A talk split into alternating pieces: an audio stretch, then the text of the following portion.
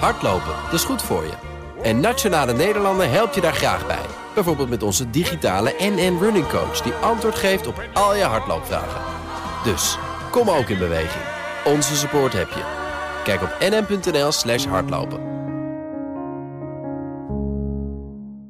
Iedere woensdag te gast in dit programma Marcel Beerthuizen van sponsoring adviesbureau Big Plans over ontwikkeling op het terrein van sport en economie. Vandaag gaat het over de reacties en de gevolgen van de uitspraak van het internationale sporttribunaal, het CAS, in de zaak tussen de UEFA en Manchester City. Marcel, goedemiddag. Goedemiddag Thomas. Ook wel omschreven als de belangrijkste overwinning die Manchester City ooit boekte. Buiten het veld dan weliswaar. Wat is er gebeurd? Nou, uh, de UEFA, de, de uh, Europese koepel van, uh, van het voetbal, die had Manchester City, een grote voetbalclub in Engeland. Die speelt in de Premier League en die in handen is van mensen, een investeringsmaatschappij uit Abu Dhabi.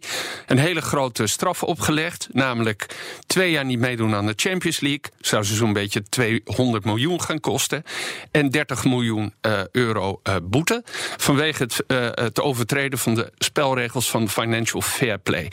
En die regels zijn bedoeld om ervoor te zorgen dat alle clubs een beetje op een, een level playing field hebben als het gaat om de financiën. Dus dat je niet veel meer uitgeeft dan je binnenkrijgt. En met die grote investeerders, zoals bij Manchester City en ook in uh, Paris Saint-Germain, ja, die hebben natuurlijk een limited funds. Ja. Nou, dat was hier ook het geval. Ze hadden opgevoerd dat een sponsor Etihad Airways, die op het shirt staat, 80 miljoen betaald zou, uh, zou hebben. Dat bleek niet het geval te zijn. Die hadden maar 7 miljoen betaald. En de rest was bij uh, betaald door, door de investeerders.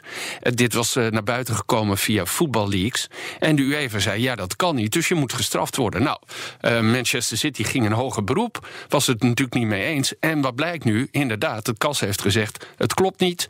Er waren geen onregelmatigheden. Bovendien was al een deel uh, uh, van de stukken waarom het ging, die waren al verjaard, want die waren ouder dan vijf, uh, dan vijf jaar. En ja, City heeft niet meegewerkt aan het onderzoek, dus je krijgt wel een boete, 10 miljoen. Ja. Maar dat is het dan en die betalen ze natuurlijk lachend. Ja, had u even van nu zijn zaakjes niet op orde? Komt het daarop neer?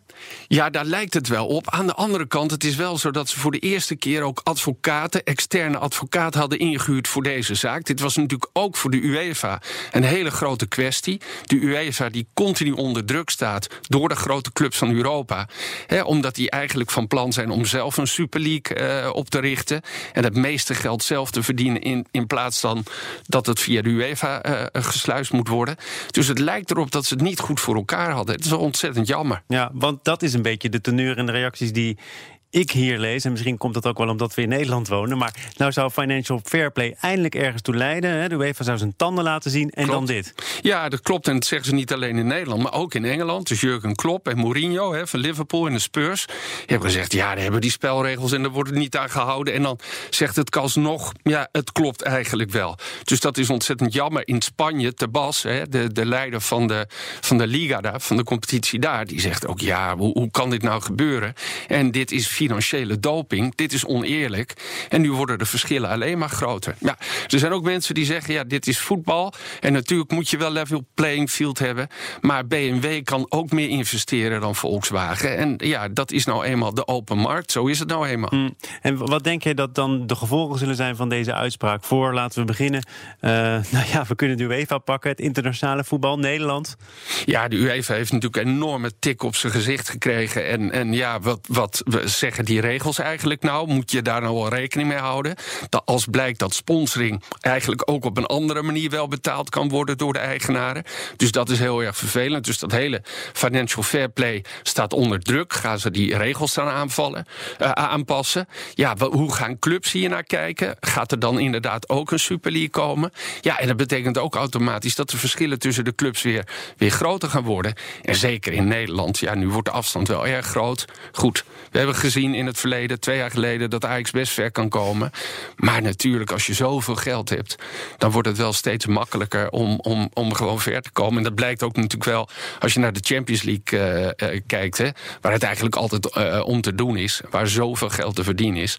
Ja, het zijn natuurlijk altijd dezelfde clubs die daar de dienst uit maken. Overigens luisterde ik onlangs naar een voetbalpodcast waarin werd gezegd: dit is een, een tegenslag dat die uitspraak van het kas er ligt, maar Financial Fair Play heeft toch al op een bepaalde manier clubs een beetje gedisciplineerd. Ben je het daarmee eens of niet? Um, tot op zekere hoogte. maar ja, weet je, als, als het gaat om uh, 80 miljoen, wordt het gewoon even gefourneerd wordt. En bij Paris Saint-Germain uh, gebeurt uh, precies hetzelfde. En men wordt ook niet afgestraft. Ja, dan staat de deur open voor heel veel andere partijen. Newcastle United gaat ook gekocht worden door uh, olieboeren uit Saoedi-Arabië. Nou, unlimited funds. Dus ja, dat, ja. Het, het, het, verschil wordt steeds groter.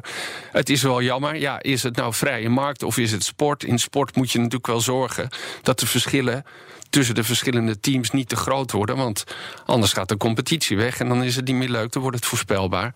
Nou, het is, het, het is een verlies. En um, ja, het, het, lijkt erop dat ook het voetbal steeds meer op de echte wereld gaat lijken. Tamelijk voorspelbaar, maar in dit geval niet erg. Ik zeg tot volgende week, woensdag. Marcel Beerthuizen. Tot dan. Hardlopen, dat is goed voor je. En Nationale Nederlanden helpt je daar graag bij. Bijvoorbeeld met onze digitale NN Running Coach... die antwoord geeft op al je hardloopvragen. Dus, kom ook in beweging. Onze support heb je. Kijk op nm.nl slash hardlopen.